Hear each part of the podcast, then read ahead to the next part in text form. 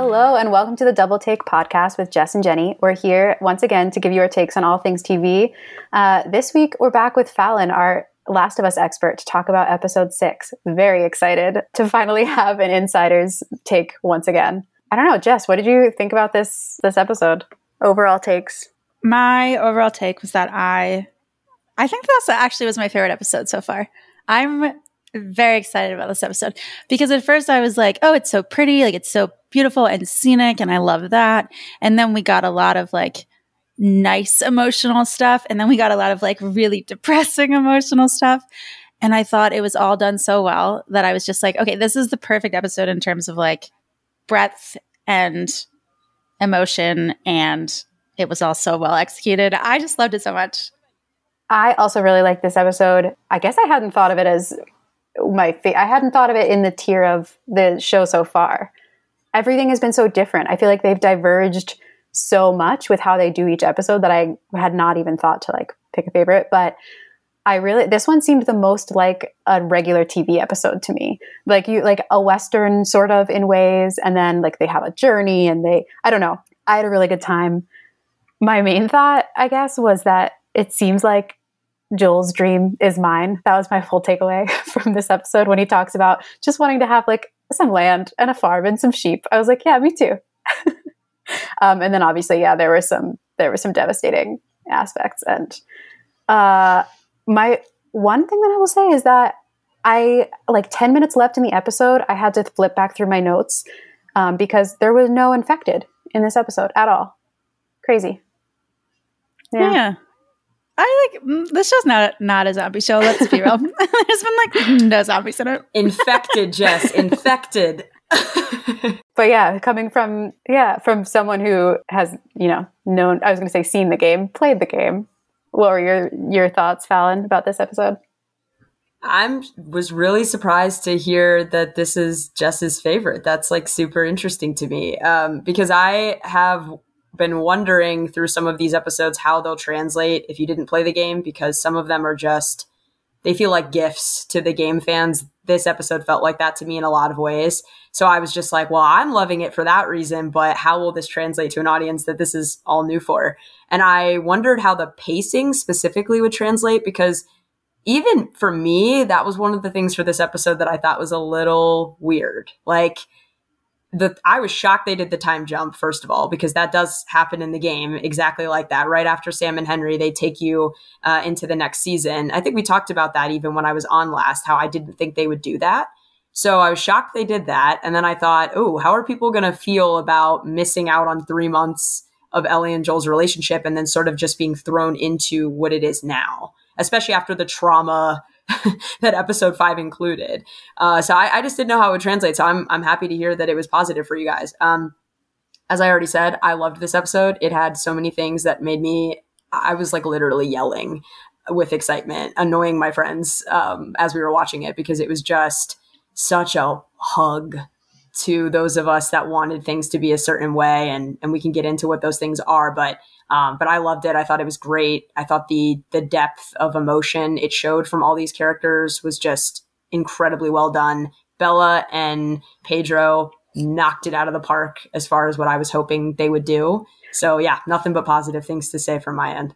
What you said something that reminded me. I was a little peeved. Not that I missed the three months um, of the relationship, but I did flag that like once the words came across the screen like three months later, I was a little bit like, oh, I wonder how much closer Bella and Joel will be. And it kind of didn't seem like that much closer. Like it was they they had gotten pretty close by the end of last episode, but that had sort of stagnated in my mind. Like I don't think this episode showed any especially given I don't want to like get too far ahead cuz we'll talk about that stuff later, but given the conversation they have toward like the middle to the end of the episode, I was just like a little bit surprised that they're not already sort of, you know, all right, we're in it together by this point. Three months is a long time. I bond. feel like they are bonded though. Like the way he interacts with her isn't like, oh, I'm I'm pretending like I don't like you. Like it's it's it's almost sort of that in like a jokey way, but I feel like it's very different in that it's he's not like just putting up with her. He's like actually making. Jo- he made a joke about her pun book.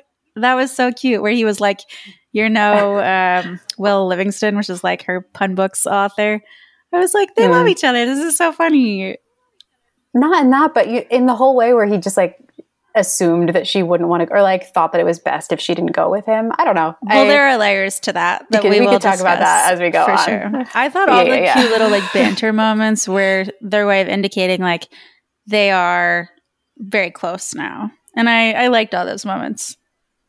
I agree. I just don't think it's uh, very different from last episode. Like last episode, I feel like they were bantering as well and joking, and they they got there.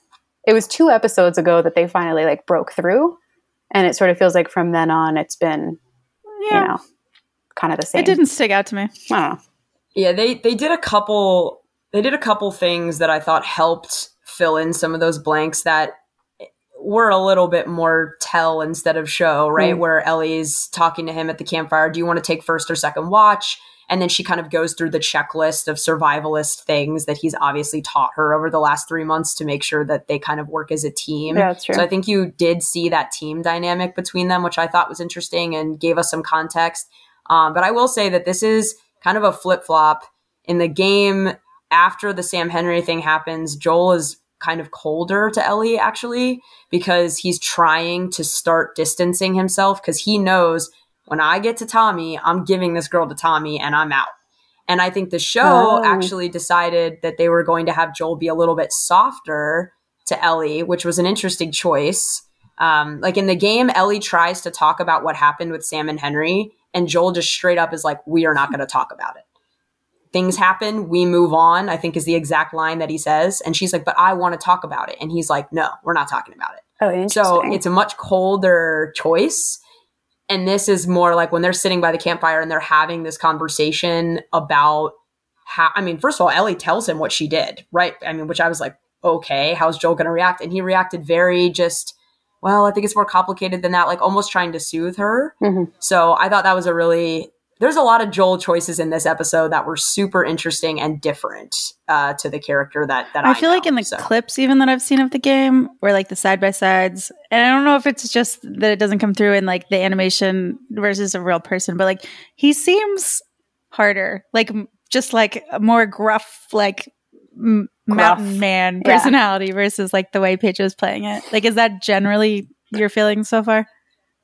Oh yeah, and I actually think they're doing a bit of a flip flop on Joel and Ellie, where Joel Ellie's coming across harder than she does in the game. Ellie's very soft, pretty much the entire game. Joel is coming across much more vulnerable and softer in the show. I have some theories as to why they might be making those choices for things to come in the future, but it is an interesting shift. And there are some moments where I really like it, and some moments where it scares me a little bit. But I would say most of the Joel changes personality wise in this episode I thought were really brilliant and gave us oh it's just so much more of him and like what's going on inside of him and the struggles that he has and I really appreciated their choice to yeah, do we that. see. I think in one of the very first scenes, he's like having a panic attack, and I think they're. I'm assuming that that's not in the game based on sort of like what you've said so far, and uh, I see you nodding. Yeah, so yeah it's I. I was just struck by how.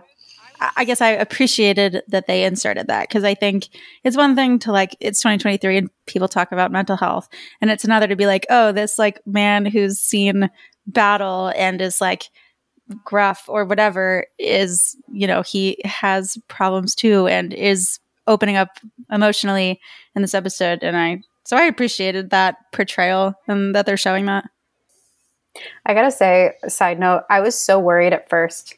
I mean, panic attacks are no joke either, but I really thought he was having a heart attack the first time because he like put his hand over his heart, and I was like, oh no, oh no, oh no, Ellie's gonna be left alone. Um, but yeah, then it becomes clear, you know, he's he's remembering his own daughter and just like all of the loss and stuff he's seen and the stuff he was unable to prevent, and thinking like, how can I prevent things for this girl that I'm now, unfortunately or fortunately, forming an attachment with? But yeah, I definitely thought it was a heart attack at that's first. so funny Uh, and was concerned that he was imagine not. that's the way they kill him but like yeah joel was the main character but he just randomly had a heart Oops. attack in episode six Yeah. and now he's dead Well, I thought that too, but for a different reason because again, I, I like know what's coming. Mm. So I knew something would happen to Joel in this episode. Now, the game version, and we'll get to this when we get to that part, but the game version is just way different and it had to be because it would have been totally unrealistic if he was injured in the same way that he was in the game. But I'm going in the whole time thinking like Joel gets a massive hmm. injury. What's it going to be? Oh, so when so- I saw him clenching his heart, I'm like, oh, are they going to give him a heart attack instead? And that's where my brain went. And then it, I was, you know, as somebody who like in their life has suffered from panic issues, you think I would be able to recognize it. But I was just thinking about like, oh no, he's he's gonna have a heart attack. Oh, so, but no, yeah. same. Like I have also I've had a panic attack before, but also like thought that I might be having a heart attack when well, that, Yeah, that like so is true. It's like true. That's stupid. The, that's yeah, the yeah. sign of it, or it's like a symptom of it, or whatever. Yeah, I thought it was much clearer when they did it a second time with him like literally looking at somebody that they thought was Sarah. Like that was that was more obvious. I think they sort of had to do that for it to totally. be pretty clear what was going on. But yeah, then it fits in with the rest of the episode with like the struggles that he's he's going going through. Pre- prologue aside, if we want to jump into um, the first scene, this there's not a lot going on in this scene um, where he's talking to Marlon and Florence, the like old people couple, and they're in their remote cabin. I just wanted to point out that Gra- Graham Greene and Elaine Miles are so great, those actors, and I loved that scene. I thought it was so funny, even if it was like purposeless in the grand scheme of the episode. I love that they're giving us those little like comedic scenes. And I like that it also expands the world just in that they we get to see people like they're literally not fighting infected. They're like not dealing with any of that. They're just like this little couple out in the woods, like doing their own thing. And I feel like that just like again adds to the world to tack on to what you were saying about the two characters in the cabin, these are brand new, so this doesn't happen in the game. So whenever I see characters like that, I'm always like, oh, okay, what's this going to be? Mm. And I did not expect that scene to be comedic at all. Like from the previews, I thought it was going to be this really ominous, like kind of character. I don't, I didn't know what to expect. And so when I was like laughing, I was like, what is happening right now? Who are these people and why are they like comedic geniuses all of a sudden? Um, but I loved it. I mean, I thought it was a nice way to, to break into the episode considering the horror that we had just experienced in the last one. Uh, and it was nice that they were used as sort of setting up a context for what the world or what the country really looks like in, in this side. So as you get closer to the West mm-hmm. um, and sort of those warnings, like that was interesting to me to set up um, some ominous stuff, but also like something having to do with Jackson and what they might be up to. So I thought that was a interesting touch. Yeah, I loved their back and forth, particularly just the like the one the one couplet where he's uh, he says like tell me where we are and if your uh, answer doesn't match up to your wife's uh, like you're going to be in trouble or whatever and he looks at his wife and he's like did you tell the truth that whole like yes like are you telling me the truth really got me that moment is funny, but it's also interesting because in the game, Joel's tactic for getting information from people that he would meet in this world was by, and it was actually funny they used this comedically because it's very violent in the game. But what he would do is take two people, put them on opposite sides of the room, and then facing away from each other, show them a map, and then he'd say, I need to find this person. Show me on the map where I'll find them. And it better be the same answer as your buddy over here that he's already gotten that answer from. And if it was the same answer, then he would, you know, take off and he know he's got, he, he knew he had the truth. If it was a different answer, he would kill the person. And so he actually describes this as being a tactic that he and Tommy would use when they were hunters or up to whatever they were up to. So it was kind of this nod of like, oh, we're saying this comedically, but the game fans know that this is a really horrible thing that Joel, Joel used to do to people. Yikes. Yeah, that does shine a different light on it for sure. I was like, oh, cute. I feel like I could tell that there was um, like something more serious to his approach, even though it was coming off comedically. But it's cool that it's like a nod to the game fans again. Because I wouldn't have like known that, mm-hmm. obviously, but I still thought it was like an interesting moment. Yeah. I also like that that gave us the little like Ellie being sarcastic. That scene gave us the like her saying the river of death or whatever it was. She kept being like, let's go to the river of death. That sounds great. And I was like, this is so giving like teenager that just learned sarcasm last year and like uses it at every opportunity. And I just loved that. She really is my favorite character. One of my favorite characters of all time, I think. I love her. Whoa, high praise. That makes me so happy. I love to hear that. I love to hear that. She made a good damn pun. the damn pun being like the Will Livingston joke set up right after. I like really, I, I was really proud of myself for Yes. putting that together, first of all. And then I did have to check, to be fair. I was like, okay, is that the guy who wrote the pun book? Because I didn't remember the name, but I had a feeling that was the joke he was making. Mhm. And then it was so cute. I loved that. I was surprised that she knew what a damn oh, was. good point. Well, To be fair. she went to school. They probably learned. Right, but she but then she's like, what was this for? so then he has to explain to her like how, you know, that it provided energy. So I was just a little like, what what does I she mean, to be fair, when? I was a kid, I probably like would recognize a dam by sight, but like maybe didn't know that it provided electricity when I was like 12.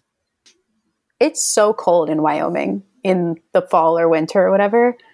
And they did not look like they had a ton of warm weather clothing. And I was just the whole time I was just like a little bit like, I don't understand how they're surviving. I don't I don't really get it. That seems brutal. Um, that was my that was my only other comment. Nothing Mm, nothing you can really always count on Jenni to be like our, our check for like, does, does this geographically make sense? Are we, You can always count on me to find something to take me out of the story and wonder what's going on. I'm honestly here for it. I yeah, I did it. I wasn't thinking. Well, I don't know. I think I did have one moment where I was like, they don't look cold enough. But what's funny is where they were filming was actually freezing. So the actors themselves were definitely actually cold. oh, that's a bummer. Uh, so I don't I don't know how we didn't really see more of that. I guess they're just really good at at uh, putting on a brave face. But I yeah, did think like the scenery was so beautiful that I did look up where it was filmed to sort of pull Jenni because I was like, well, this is gorgeous and it looks like the West, but I, I assumed it was Canada based on us previously looking up that they filmed in Canada and it was Alberta, I think I read. So Mhm. not Wyoming, in fact. But yeah, just really, really gorgeous scenery in the first part of this episode. But yeah, I'll move us on to another scene that I thought had an interesting moment. They, Joel and Ellie, come across like the dozen horsebacked men and women. Uh, then they're being held up at gunpoint, and they use a dog to sniff out if the people Mm. are infected, which reminded me of the first episode where the dog is like can sense that something's wrong in the, the dog at the old lady's house or the neighbor, the neighbor's house. Do you remember that? And the dog Mhm. was like sort of freaking out and like was like the first one to know that something was wrong. So I thought it was interesting that they like Yeah. I assume that was supposed to like connect back to that. And the idea is that like dogs are like can sniff out infected.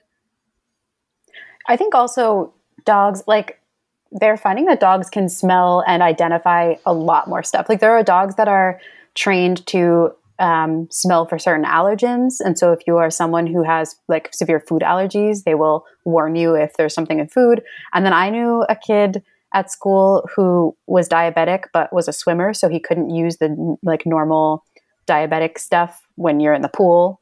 Um, sorry to check your blood sugar. I was like not saying a sentence. Um, but the dog could smell like whether his blood sugar was low or high. Oh, wow. So I feel like one, it might be a callback, but two, dogs are pretty friggin' incredible at smelling stuff. Um, so it does not surprise me that if there were, you know, that a dog would be able to, they would be able to train um, an animal to to sniff this out. I was kind of curious what the what the dog be alerting to because we know that she pops positive on the actual tool that they use to test people. So, I mean, obviously a dog doesn't have the same technological capabilities, but I am curious if it was able to detect infected before, what specifically does it smell? I mean, it's one of those details that probably because we've said before this show really isn't about the infected.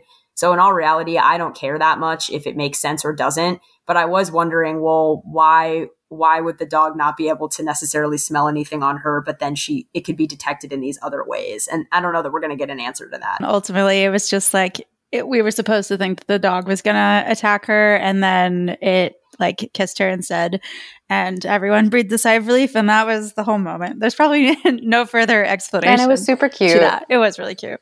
Yeah, true. Yeah, I think the purpose of that moment was more to show Joel's crippling fear around not having control of the situation and not being able to save Ellie and how much that horrifies him rather than like the nitty gritty of how the actual infection works. And I have a feeling that's how the, the rest of the show is going to behave is it's going to be just like, I mean, it's the same thing. The, the bloater was like this great nod to the fans, but like, does anyone actually understand what that was or how that even happens? No. And it seems like the show has no intention of explaining it to you.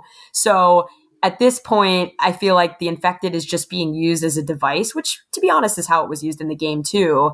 Uh, and it's going to be less important overall uh, in comparison to like the relationships of the characters. Yeah, I do want to find some blog where someone maps out like a workable theory just because I think it'd be interesting. But I agree. I think the show is definitely it's focusing on, you know, the the relationships between people and what this world has become in that way, and definitely less on here's the science of how the infected work. Falon, did you have more? Did you have any notes before we get to Jackson? Yeah, a couple that I think might be interesting. Uh, so basically, the first one, um, kind of backtracking back to the campfire, there's just a couple cool things to note here. One, the campfire scene with Ellie and Joel does not exist in the game. However, it was inspired by concept art that was created by one of the game designers. So it's kind of, if you're a super fan, it's kind of lore that there's this drawing that exists of Ellie and Joel laughing by a campfire. And I mean, it's quite literally a pencil drawing, um, but it's something that people have really clung to and have always wished was a part of the game. And so it was really cool that they decided to do that as part of the TV show. Um, I just loved that, and, and that was a cool detail. The other thing from that section, uh, Ellie talks about her sort of space obsession and how she's really interested in astronauts. Uh, that's a, oh, a theme Ride. that will come.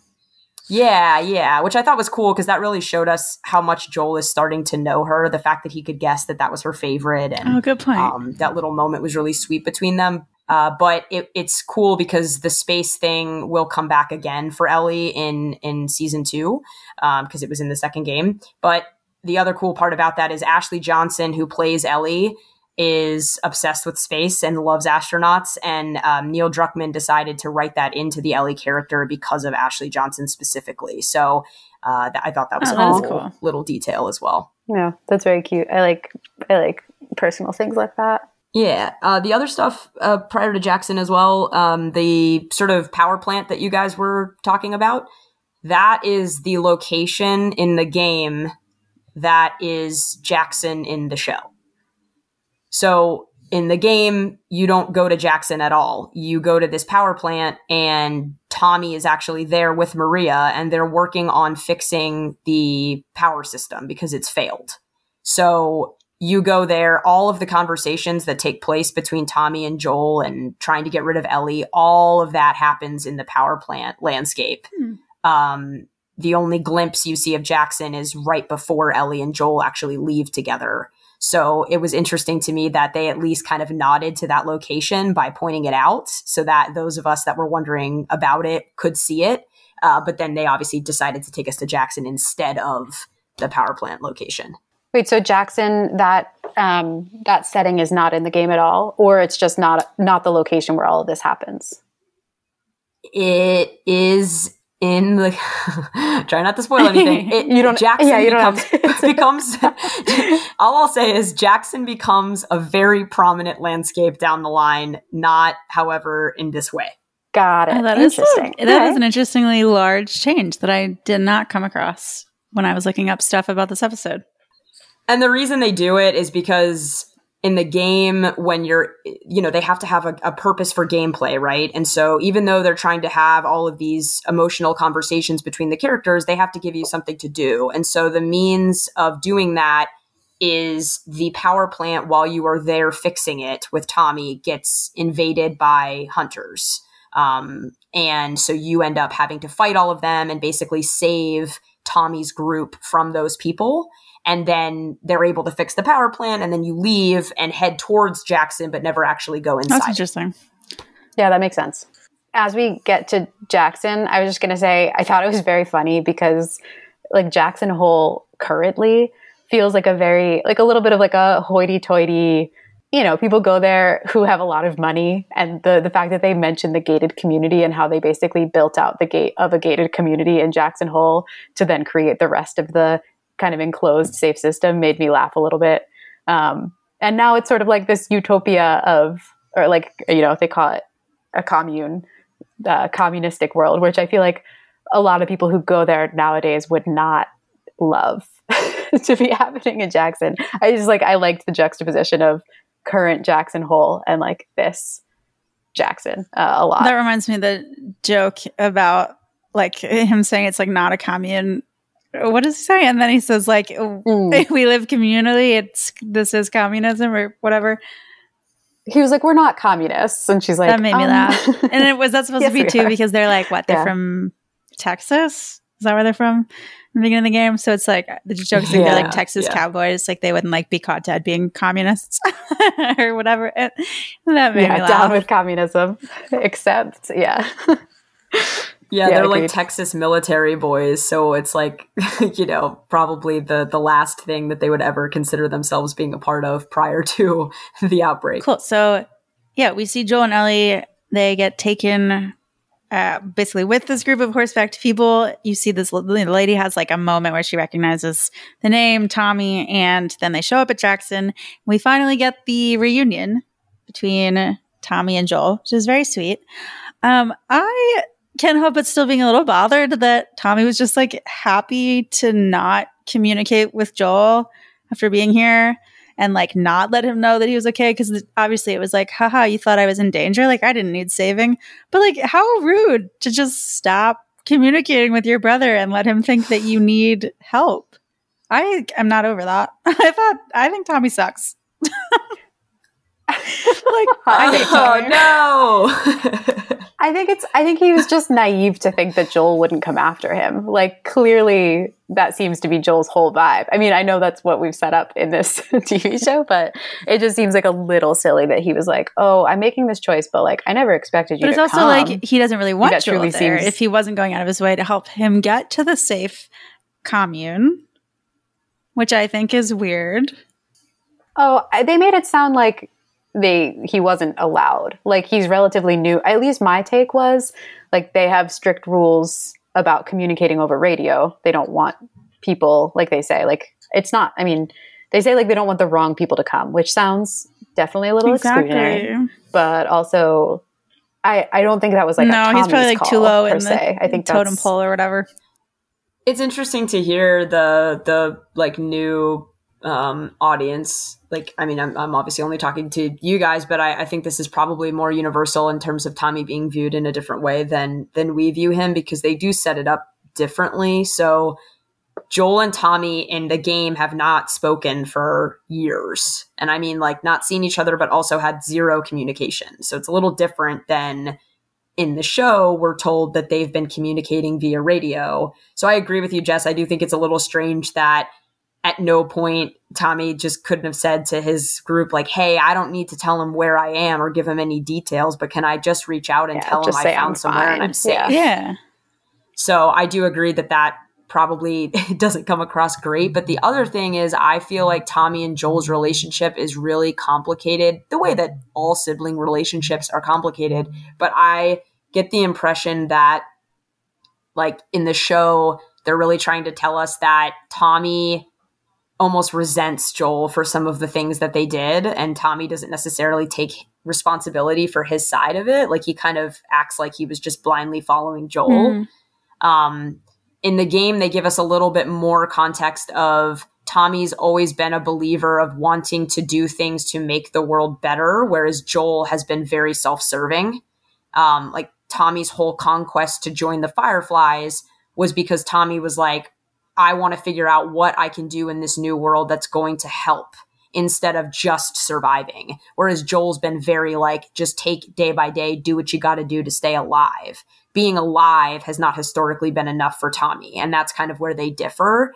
I don't know that the show got that across quite as well, but that's sort of my my view of it and why I give him a little bit more slack. I think now that you say that, like the pieces of it are there, like you could get that implication from the fact that he joined the Fireflies, from yeah, the younger brother thing, and from him saying like implying or saying that like he you know did all that because his older brother did it. But yeah, I, I do feel like they could have made that a little a little clearer. I don't know if I'm supposed to like Tommy. I don't. So I think yeah, I think something was like a little lost in translation there. Not dramatically so, just like enough to irk me a little bit. Oh, they I feel like they in the show they kind of do set you up to dislike him. Like they don't they they don't give you any of that background, Falon, that you just mentioned. But also, I remember when he's talking, I can't remember if it's to Ellie or um, someone else, but he's basically calling Tommy like a joiner and almost talking like not necessarily down about that, but sort of like, yeah, he just like wants to be a part of something. He'll join one thing and it'll be too much and then he'll want to get out, you know, like that's how they made it sound. And so I was kind of going through with like, oh yeah, when the Fireflies came along, he was like, oh good, another group to join. This will give me like a sense of purpose. And then again wanted out which I, I had in my head for i don't know if i had built this up myself or if this was like dropped somewhere in the thing but that he like part of the reason that he was missing potentially was that he wanted to escape the fireflies. Like he didn't want to work with them anymore. And that was something going on in my head. I have no idea if that's just like completely fabricated by my brain no, I want to say in the early episodes they did set it up that way of of him having left the Fireflies, but they didn't really give us context as to why. Uh, I do think it's really interesting though that um, that that information that Joel sort of shares with Ellie and the way he talks about Tommy gave you a negative view. And again, this is why it's interesting because I have all this additional context that you guys don't have. So I am going to obviously view it differently. But for me, when I hear Joel talk about Tommy that way, I judge Joel more for it than I judge Tommy because I think that Joel lost his daughter, shut down, and then completely prevented anyone and everyone from having a fulfilled life.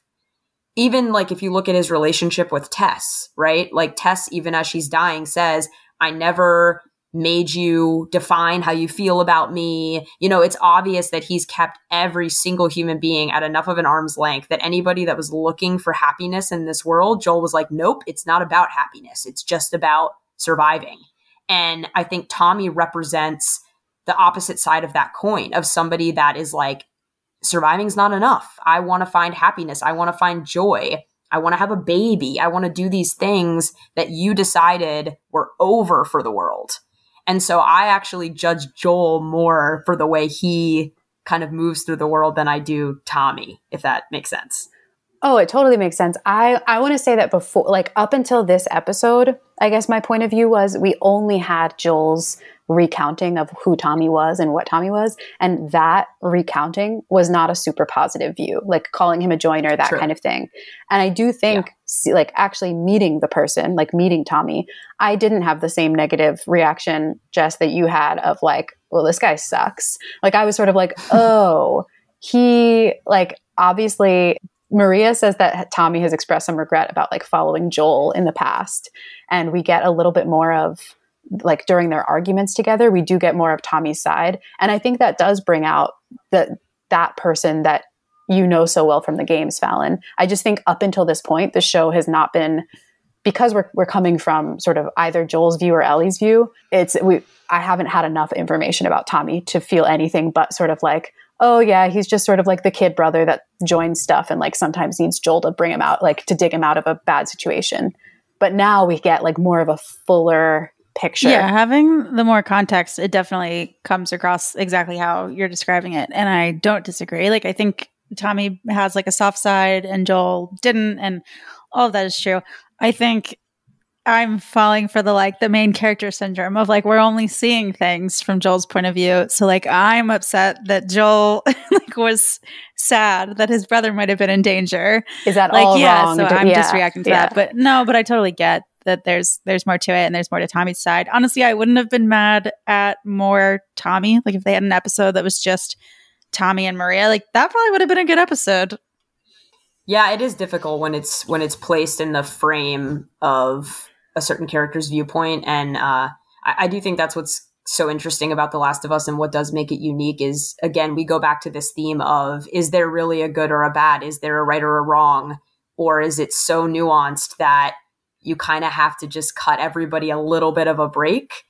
And it's hard to do when we've been following certain characters for so long and we're seeing people through their eyes. But it's an interesting challenge that they kind of have to ha- figure out how to overcome in the writing. Are there Easter eggs or notes from this part of the game, Falon, that you want to share?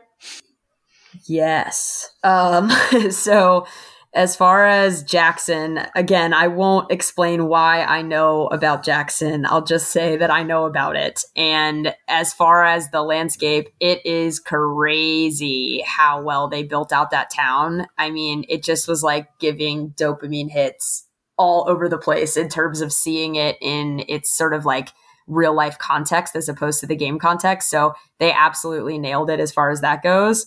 And then there also are two significant moments that happen in this part that are big, big, big time nods to Last of Us Part Two. Um, because I don't know what you guys know or what the audience knows or whatever, I can maybe talk more about those when we talk about the finale. And I'll just kind of circle back and bring them up again because they are really fun. But I don't want to, you know, spoil anything. But basically, there's a character um, that I that the the fandom believes is a call to somebody that will be in uh, season two, most likely, and that was really interesting that they chose to do that. So, so that was really fun. And then I guess I don't know how far I want to talk a lot about the the bedroom scene, the the really dramatic scene between Joel and Ellie, but I don't know if we're not there yet. Oh yeah, I think before we talk about that scene, I just wanted to mention that the scene where Tommy and Joel talk, and this happens right before the bedroom scene where Joel's basically saying, like, I'm failing in my dreams. Like, he's conveying that he's just like so worried mm-hmm. about losing Ellie and has let all of this fear basically control his life and wants Tommy to take Ellie. I was so struck by Pedro Pascal's acting in that scene. It was so good. And that whole, I mean, that whole scene is so well written and so moving. But wow, yeah, that performance, I just wanted to call that out because that was like, for me, I was like, yes, Emmy nomination is locked in. Like that was so good. Yeah, because it wasn't even just the the words. It was like he was doing that thing where he was crying, but like fighting it so hard that it came across even more emotional than if he was just, you know, streaming tears. Um, and it was almost like a the way he was like shaking talking about it. It just was so believable and so real. And what I loved about it is in the game, this conversation between Tommy and Ellie is, uh, or sorry, Tommy and Joel is very angry. Like Joel's angry in it. And he's basically saying to Tommy, you need to take this girl because you owe me and because of all the things I've done for you. And I thought that this approach of coming to Tommy and and being vulnerable with him and likely if I had to guess probably crying in front of Tommy for the first time in his life was so much more powerful in terms of convincing Tommy to do it. I think the anger in the game, I don't know that it makes sense that Tommy's willing to abandon his family because Joel thinks he owes him something, but for Tommy to see Joel in this broken state, and that's why he's convinced to do it, that made a lot more sense to me. And it was just really, really well done. Yeah, I also feel like it really comes through. Like you said, he's probably never gotten emotional in front of Tommy before. I feel like in the acting, it comes through that he's like sort of like scared to be this vulnerable but like knows he just has to get the words out. Like it doesn't come across as like a trauma dump. It comes across as like i need to tell you this but i've barely even accepted it in my own brain. So like here i go. I'll try to verbalize it. And for, for me to get all of that from just a few sentences like that scene just really i mean the next scene that you sort of made reference to earlier the bedroom scene like that's a great scene but for me the tommy joel conversation was like the standout of this episode. The Tommy Joel conversation, even prior to that one, where they are kind of angry with each other, and then Joel goes out and like sees the lookalike of Sarah and has that whole experience was like another moment from Pedro where I was like, wow. Again with the facial acting. Like it's really he doesn't even have to say anything. He just can sort of make a certain face and tell us so much about what's going on in his head. So I thought both of those conversations were like exceptionally well acted. Yeah, that scene definitely too. I feel the same way. I thought the acting was incredible. I did feel like I I don't know. I don't even know how I would approach like that there's so much that I don't know about their background and like their shared history that it sounds like Falon you do that I almost felt myself being like I don't know what the ties like what the emotions are that are driving a lot of this. I I know the obvious ones, but it seems like there's like a lot more built up here that I am not privy to, um, which well, I don't want to say that was like a detractor for me, but I did. I was just like a little bit like, oh, I, I guess I kind of wish I knew all of the the buttons that were being pushed here. Um, because right now I feel like I'm just like not, I'm not getting the full story, and it's, it was just sort of like a like a thread pulling at my brain. Well, it's funny you say that, Jenni, because there's a whole section of the Last of Us audience that has been begging for a prequel video game that is just Tommy and Joel and shows us everything that like they and Bill and all those characters were up to because we actually don't see any of it.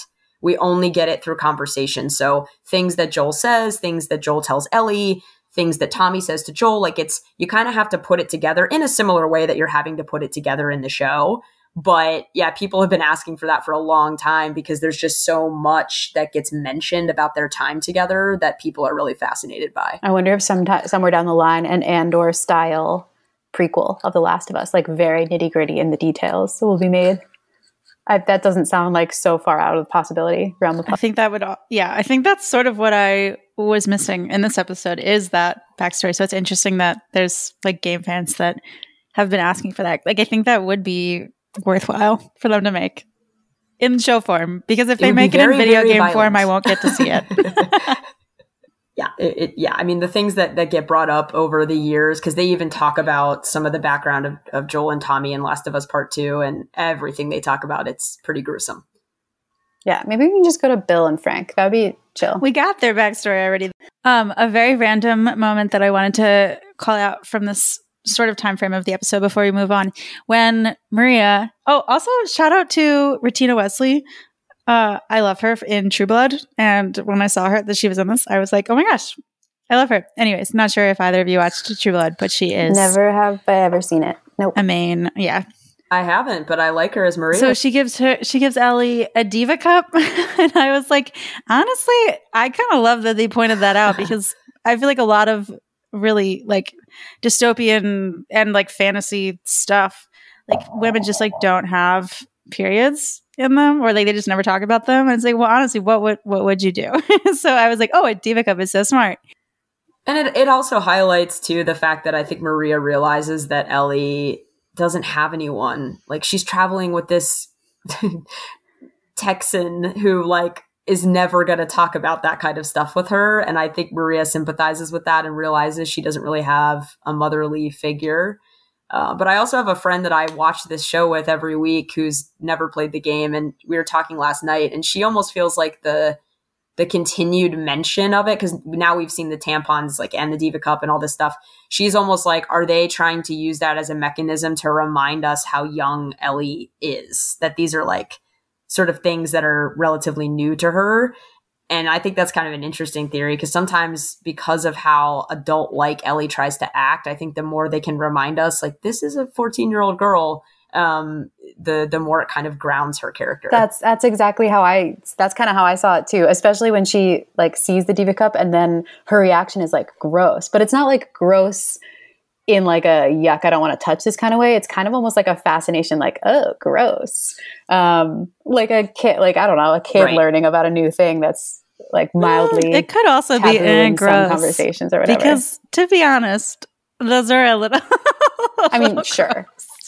Yes, but like her face no, when she's get, saying it, I thought it was funny how much she was sort of like, "Oh, fascinating and also disgusting." Yeah, it did. No, it definitely gave more of what you were saying. I just thought that was funny because I was like, "Well, she's not wrong."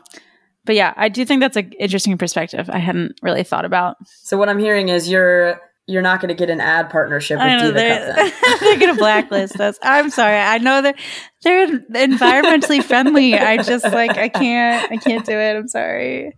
But it would be the perfect we thing for it, an apocalyptic landscape. It's perfect. So if that ever happens, yes, I will check out the Diva Cups.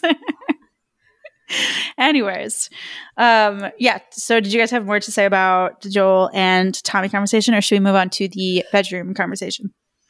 To be honest, my notes stop at this point and start again at the um, the college, the university.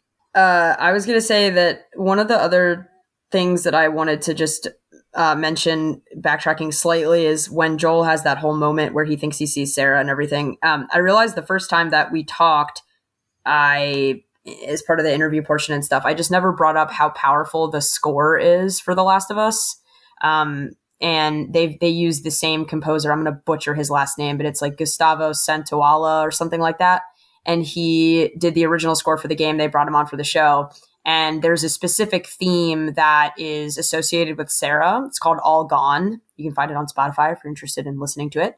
But they will purposefully play this sound clip in moments where they're trying to subconsciously remind you of Sarah. So not not even when it's so on the nose is when he thinks he sees her, but there are several moments throughout the show where they use this specific theme. And I always think it's really interesting when music does this because you won't even realize that it's making you think about that, but your brain will tie that theme with watching Sarah die and that moment so that when they play it again, you get that same sort of feeling. And I just think that the Last of Us score is completely brilliant and it makes me so happy that they're using it in a similar way in the show. So just wanted to make a note of that. So he did the score for the show as well. Is that what you said? Yes, so he did the score for both the game and the show, and the the, uh, the themes are almost identical. I mean, obviously, he probably re-recorded some of it just to improve quality or whatever, but they're exactly the same. oh, wow. Oh, that's so neat and such a fun fact because I actually love that composer from.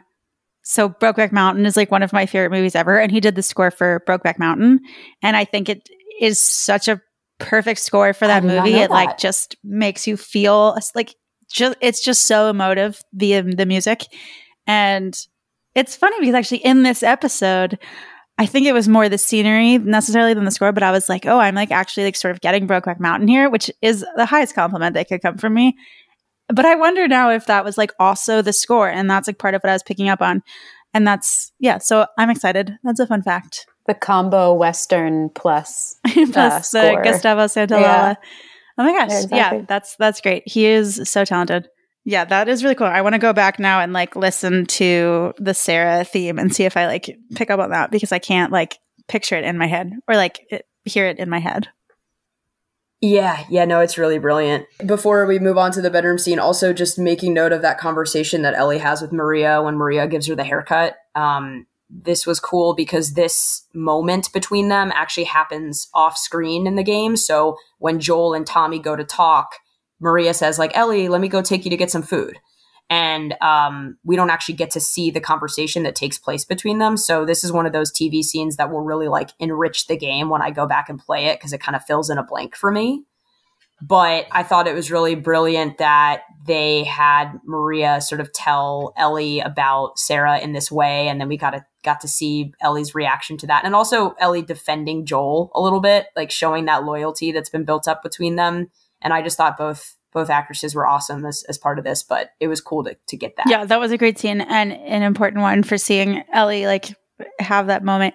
I also thought it was interesting that Maria clearly dislikes Joel.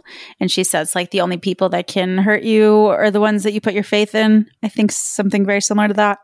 And, but again, I just feel like there's a lot, there's a lot of backstory here that I don't know and that I want to know more of. That's, that was my takeaway from that. But yeah, that was a great scene. If you guys don't have more on that, we can move to the bedroom scene, which I feel like Falon, you could kick off our convo there since I know it's like a, a very beloved scene for game fans. Yeah, this is like if there was one scene that sort of uh, I think people remember the most, it's this one. And I don't even necessarily know why that is because there's so many beautiful scenes between the characters, but I think perhaps it's because this one is just the moment where Ellie is no longer trying to hide how she feels about Joel. Like at this point, Ellie trusts Joel, trusts nobody else she's been she's lost so many people. She's been through so much and she's just devastated at the idea that am i really about to be abandoned again after i finally was able to trust another person? And so i, I think it's such a defining moment between the two of them. Um, and it's also the the last moment before joel really makes a choice to just go the distance with Ellie. And I think it's like kind of the moment where the rest of this story is fully set up. So I think maybe that's why it it, it um, holds so much weight with people. But I also think the performance in the game between Troy Baker and Ashley Johnson is so good in this scene that it was kind of the one that all of us were like, oh God, how are they going to do that one? is it going to be good? Is it going to be the same?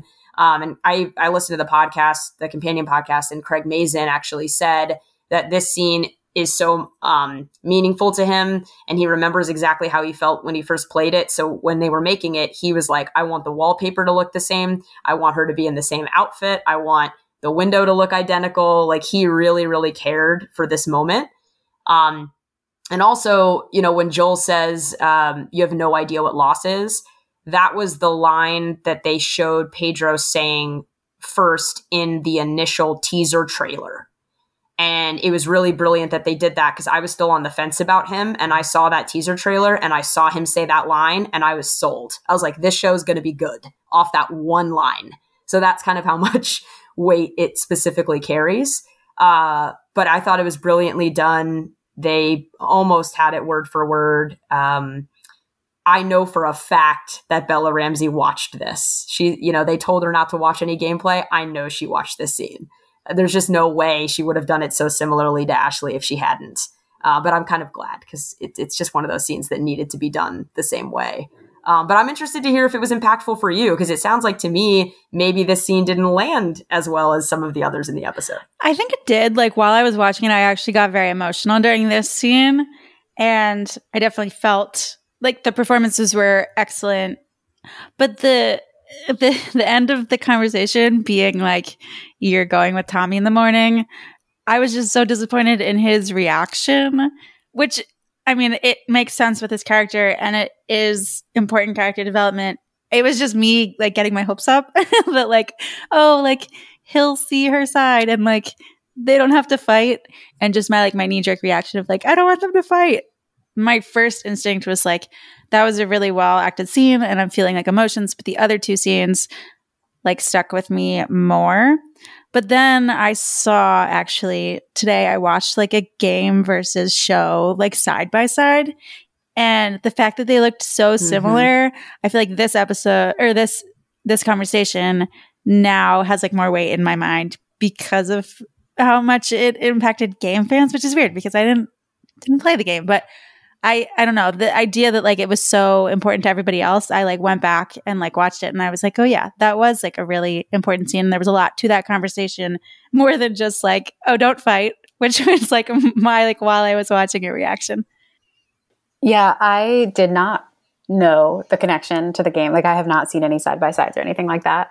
Um, my takeaway. Like I, when you guys started talking about this a couple of minutes ago, I was a little like, oh shoot, let me, I got to remember what happened because I didn't, like, I don't have any notes about it. I think my main takeaway of that scene was just like, oh yeah, like these are two people who clearly care about each other and like almost family at this point who are saying things to hurt each other, like to push each other away. Not, I mean, not Ellie initially, um, but they like she's sort of begging at a certain point and then joel is saying hurtful thing like the whole you don't know loss kind of thing is like just like clearly not true based on what we know about ellie as a person but it's this kind of thing that someone who knows someone really well would say to like i don't know to hurt them to get them to just like to push them away uh, to get them to stop talking to them at this point. Um, and that was sort of the the main weight that i took from this conversation from this scene was like okay they they know each other very well. They're bound to they, they can actually hurt each other now and not just like physically like you know in a in an infected zombie-esque apocalypse game hurt. Like they can emotionally hurt one another. Um, and that's very clear from this scene. It, it is an excellent scene. I just think it's, it's funny that Jenni just like doesn't have any notes, but has notes on the rest of the episode. Like, I think maybe without the impact of the game, or having played the game and like knowing the scene, like it sort of got like dwarfed by the rest of this episode. I feel like. Yeah, it, to me, I yeah, not knowing the connection, I think it's important they had it in there because it clearly moves the plot along. Like we need to know why Joel feels the way he does. Like I don't know that, that it sort of just felt like a yes, obviously this this scene is in this TV episode because how else would we know what's going to happen next? But other than that, I did not. Um, I obviously until this conversation didn't know the weight it held for so many other people. Yeah, are we like breaking your heart, Falon? no, I I think it's really interesting. I mean, that's why at the top of this uh, recording, I even said I'm curious how people will feel about this episode because um, there there was a lot that was I think catering to the new TV audience, and there was a lot that was catering to the game audience. So it is interesting. I mean, I won't lie, like it is. I, I'm so attached to it that it's almost like crazy to me. Like I'm like, wait, this is like the most impactful scene I could like think of in my brain for anything, but it, I get why it wouldn't necessarily land that way in the context of everything else going on. Like no fault of yours at all. I just find it kind of fascinating. So after that conversation, we see um, Ellie and Tommy go to like leave in the morning, but then Joel's there, and the, Ellie and Joel end up going together to University of Eastern Colorado, which is supposedly where the Fireflies are holed up. Nothing really happens on their journey, even though it was supposedly like a difficult journey. Um, but then they get to the University of Eastern Colorado, and there's no Fireflies there, um, but there are Raiders. So I don't know if I missed this in a previous episode, but like do we know what a raider is? Is that just a person who raids? Is that like a game terminology? Like i think they said that a couple times and i was like i feel like they're saying it as if that's like a common word but it, i didn't i don't know. I had a question about that. Yeah i think it's one of those show don't tell type situations because the only other time they're mentioned really is um, during the Bill episode when Joel is telling him that his fence won't work and Raider- Raiders will come eventually. And then I guess you're supposed to put together that the group that does eventually come and shoots Bill are Raiders. And so they're really just meant to be people that are finding locations that have things that they want and they are quite literally rating them for what they have. So I think it's meant to be the you know bad guys right of the of the show. I have questions about this scene more so than I have thoughts about it. And my questions are mostly like, how is this different from the game? Um, before we go into that, did you sure. guys have just like thoughts about the scene that you wanted to share? Um, I have thoughts about the monkeys. I thought the monkeys were going to be because we hadn't seen any infected the entire time. I was like, oh no, they were testing on monkeys. These monkeys are going to be infected and they're going to bite someone, and like it transfer like it transfers through other things, not just humans now, something like that. Like I just kept getting spooked by the monkeys, thought they were going to be infected for sure. They were like the monkey was going to like turn its face around and be, you know, like a clicker or something. I think I just was like, ooh, monkeys. that was like it. Honestly, forgot that they were there. So yeah, the monkeys in the game are in fact infected. oh no way. Oh, that's interesting then that they're different. I wonder why they changed that. so they don't well here's the thing. It's not even necessarily that they changed it. They just didn't say it because in the game they don't attack you or anything. Like they're not enemies. But what happens is um, you you pull up to the university you see the monkeys. And actually it was really cute because the the wording is exactly the same between them where he's like first time seeing a monkey. And ellie's like first time seeing a monkey. I mean it's like literally said in the same tone of voice and everything, which I thought was was fun. Um, but they don't even think anything of it. Then they go into the university and they start poking around. And at the point in the show when Ellie's like, uh, they hear something upstairs and they're like, oh, maybe there's still a firefly here. That's all happening the same way in the game. They go upstairs, they open the door, and the monkeys are in there.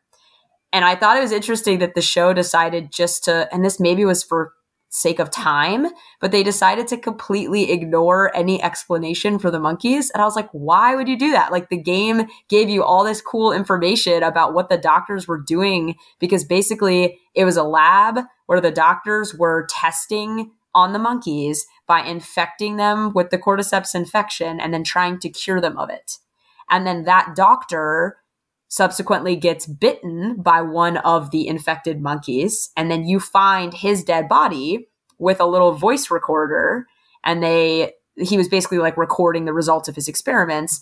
He gets on the voice recorder and he says, like, I'm gonna die. I got bit by this monkey. This is what happened. And then Joel like fast forwards on it because he's just trying to find out where they went. And it's through that mechanism that we learn that they went to Salt Lake City.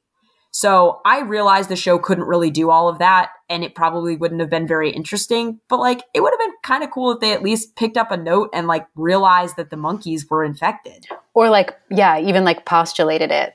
Like sort of like maybe let's not get too close. What if they're infected or something like that? Like this was a lab after all. Right.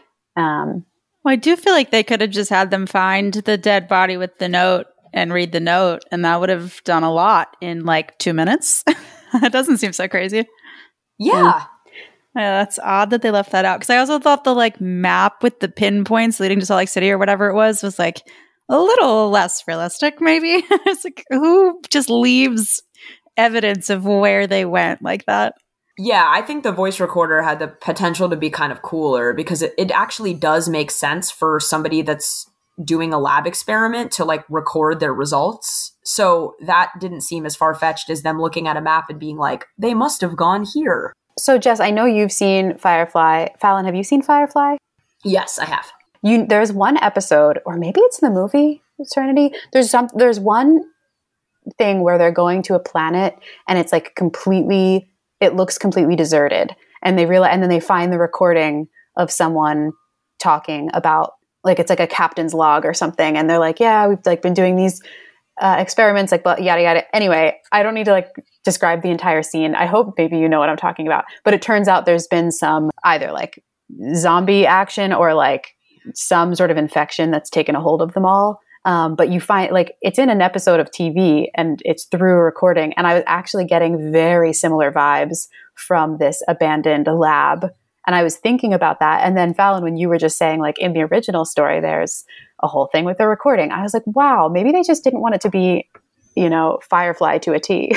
Oh, I doubt that because Does that ring any bells? I mean, it ring, that rings a bell, but like I, for the general population, I don't think they would have been like, "Oh my god, they copied that one episode of Firefly, the show that had one season ten years ago." For me, it just came across like it was a timing thing, but I guess my thing was I listen, I love obviously that they're giving nods to the video game. I think it's great, but don't do it if you're going to just do it to do it. Like for the monkeys to be running around, what what purpose did that serve narratively other than like, "Hey guys, these are the monkeys from the game." And I just found it frustrating because what's cool about the the stuff we learn is that we actually see the fireflies have been actively working on a cure, which then like reminds us that how important Ellie is for this research. The fact that they've already tried it on monkeys and they've already done this and that. It just, I think that adds to like where we're going more so than just like there's monkeys running around a university. It just frustrated me. I thought it was dumb. Yeah, I think the fact that my whole takeaway was "ooh monkeys" and then I forgot about them immediately corroborates your take on that. I mean, like if I think about it now, I'm like, okay, yeah, duh, they were lab monkeys that like, and they were testing on them, and we saw the like evidence of other testing going on, like the t- test tubes and whatever. But I don't know. I saw monkeys and I was just like, ah, cool.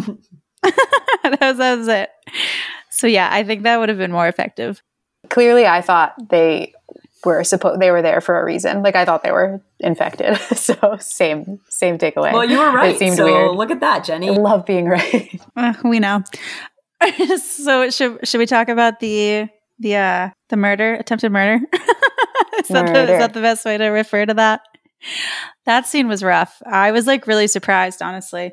Well, okay, I I have wouldn't so many questions for Falon. okay, yeah.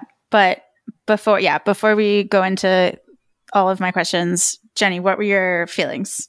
Okay, tell me if this is not medically sound. Don't like I feel like everyone ever who has I don't know, no one in my life has been stabbed in the gut. But I in movies, in TV shows, in just like general literature, people always say, don't take the thing don't pull it out, out. of you don't remove the Exactly. wound. Yeah. What is with I people? shouted. I shouted Keep at the it in there. I said, "Why would you do that? I know that much, and I've never been stabbed."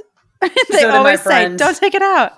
Like that yeah, seems my like a note rookie for this mistake. is all caps. Don't take it out of your wound, you idiot. That's my note for that scene. That's like rule one of getting stabbed. I, I'm pretty sure. Well, not only that, but Joel was in the military. Like he would know that. He would know that you don't pull. Like, I don't know. It was a weird choice. As a survivalist, you think he would know better. so that was takeaway one was yikes. Takeaway two was like neither of them are putting pressure on that wound to the degree that I would like. There's just zero pressure no being pressure. put. Just they just went along with their merry life. They said we're going to get on this horse, even though it's bleeding profusely. He's ble- bleeding Totally profusely from an open wound. For it to That's bleed fine. out. Yep. I'm sure nothing bad will happen. Just like choices. You could you could have made some different choices was is my thought. I want to know. I feel like this might be uh, opening the can of worms, but Falon, you said that the death is, or the not the death. He's not dead yet. Uh, please. The uh, I don't know. What do you call it? The attack, the uh, the thing The that almost kills him is different than in the game. It yeah, it's a little different. So same thing like you these like raider people show up and um instead he does get impaled, but instead of being stabbed, he's like up on this ledge in the university and one of the guys has like a gun to his throat and then shoves him over the side of the ledge and he falls down and lands on top of like this rod and it goes right through him Oh my god! and same area, like the stomach area. But then he, so here's the thing though, in the game, it's actually more realistic that he pulls the thing out because he literally had to pull himself off of it in order to get out of there. So, like, you have no choice in that situation. But he does that. The part that's unrealistic is that him and Ellie then, like, move through this entire building. Joel is like still shooting people. It's like the, it's like a Tom Cruise esque action movie at that point where if that had happened in the show, little Ellie would have had no shot of getting Joel out of there in that way. I was just I knew they were going to have to change it.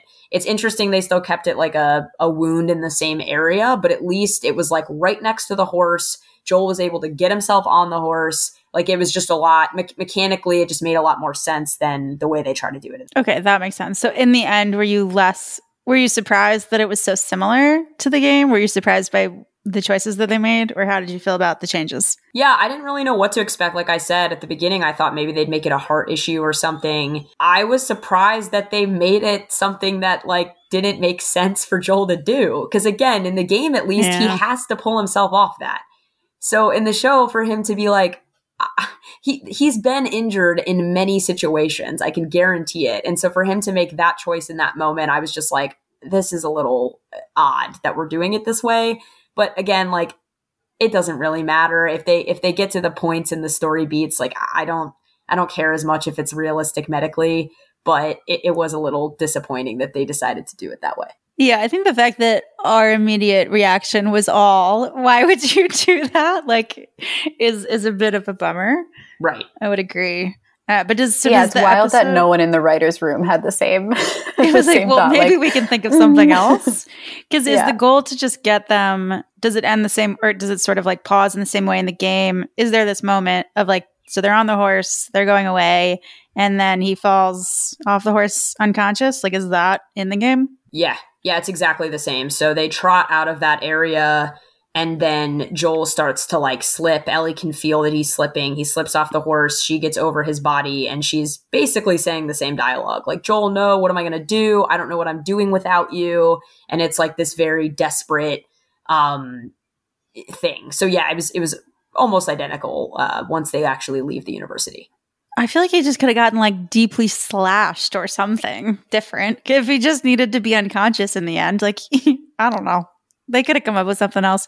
But speaking of that, uh, where Ellie is like over his unconscious body yelling like I can't do this without you. That was one of the most depressing scenes of TV I've ever seen. I would say I was crying pretty hard in that in that moment. And what a terrible note to end on. I was like, now I just feel sad. I wish they hadn't ended there. Yeah, it was definitely more like Yeah. Raro. This um, sounds this seems this seems bad. I mean, I'm assuming he doesn't die because there's th- three more episodes, but still. you Yeah, never I guess- know you never know who the real Last of Us is. I guess I do. You I mean, the show has surprised me thus far, but Ellie and the monkeys. That's it. I feel like even knowing like he most likely is okay, just the raw emotion in Ellie's voice saying, "I can't do this without you," like holy cow. I mean, we talk, I've talked about Pedro Mhm. Pascal's performance a lot, but Bella Ramsey is like really delivering. Yeah, this was like the standout performance thus far in the show for me. And it's not to say I haven't liked her all throughout. I really have. But there were so many moments in this episode where I was really impressed with the way she's building the Ellie character. Like even back in Jackson when she like freaks out at that kid that's that's looking at her and she's having this like visceral reaction to people around her. I just think she's doing a really good job of showing us that Ellie is genuinely terrified all the time. And so if she finds somebody that she can trust, it's like it means so much to her. And so this particular loss at this moment where she's like, how am I supposed to go on again after experiencing a loss like this? The desperation in her voice, it was just really well portrayed. I was I was very proud of her. I would not want to be 14 and figuring out how to go somewhere by myself in the middle of an apocalypse. Falon, are there more notes? Yeah, it was cool to me that they brought back the Depeche Mode song at the end here. I don't know if you guys caught that or not, but it's the same song that plays on the radio. And it's cool for a couple reasons. One, I found out today from listening to the companion podcast that that's Craig Mazin's daughter that's singing it. So that was really cool. Oh, no way. Yeah, that is cool. But yeah, so and actually I looked up her music today. She's she's really cool and has uh she's really talented. But not only that, but the line I'm taking a ride with my best friend. Um it's an interesting setup for what we're getting next episode. And I don't know if you guys watched the trailer or not. I assume you did for next week, but I have to say that I like have never been more excited in my entire life to talk about an episode of TV. What's coming next week is just is going to blow your mind. You guys are going to just have a great time with it. I can guarantee it. Oh my gosh, wait, that's so fun because I did watch the trailer and I wrote down in my notes, next episode looks so good. OMG, Ellie's backstory, question mark, question mark, question mark. I was really stoked. I like that so far. I mean, it seems like the trajectory is like Falon knows everything about both game and TV show. Jess knows like everything about TV show plus a little bit more because you actually like look into what's happening next. And I'm like, I'm just along for the ride. I did not watch. I never watched the trailers for the upcoming. Yeah, I was going to say episodes. you just don't do that. I don't know why. I guess I'm just like I wanted it to unfold like an episode of tele. Like I don't know. Um, normally anyway. I don't. I think I'm with you, Jenni. Like normally I don't want to see what's coming next because I'm like it's just gonna. It is what it is. But I wanted to. I always want to watch the little behind the scenes, uh, like Mazin and Druckmann talk at the end of each episode or do a little like few minute like and there's like interviews with Bella Ramsey and Pedro Pascal and blah blah blah. But to get to that part, I have to watch the like trailer for the next episode. And I wouldn't uh, normally watch, but because yeah, so that's why I end up watching it. And yeah, I gotta say, it's only made me more excited. So they're doing something right. Yeah, I have been waiting for this one like I looked up all the information about the episodes early on, and as soon as they put out the episode names, I knew what seven would be. And episode seven is written by Neil Druckmann, which makes me even happier because I I know I just know what it's going to be, and um, it, it's it, the DLC to Last of Us, which we could talk about that more next week as we dive into what this episode is based on. But it's like the most impactful four hours of content that has ever been introduced to my life. So that's how excited I am for just this one episode. Wow. Well, incredible. That's not the best trailer we could think of for our next episode of the podcast. I can't think of what it would be. so uh, find us next week when we talk about that.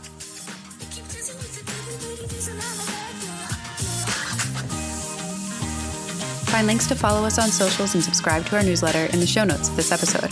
Thank you for listening to Double Take. If you like what you heard, please support us by subscribing and leaving a review. See you next time. The Double Take podcast is produced by Jess Spoll and me, Jennifer Cullen.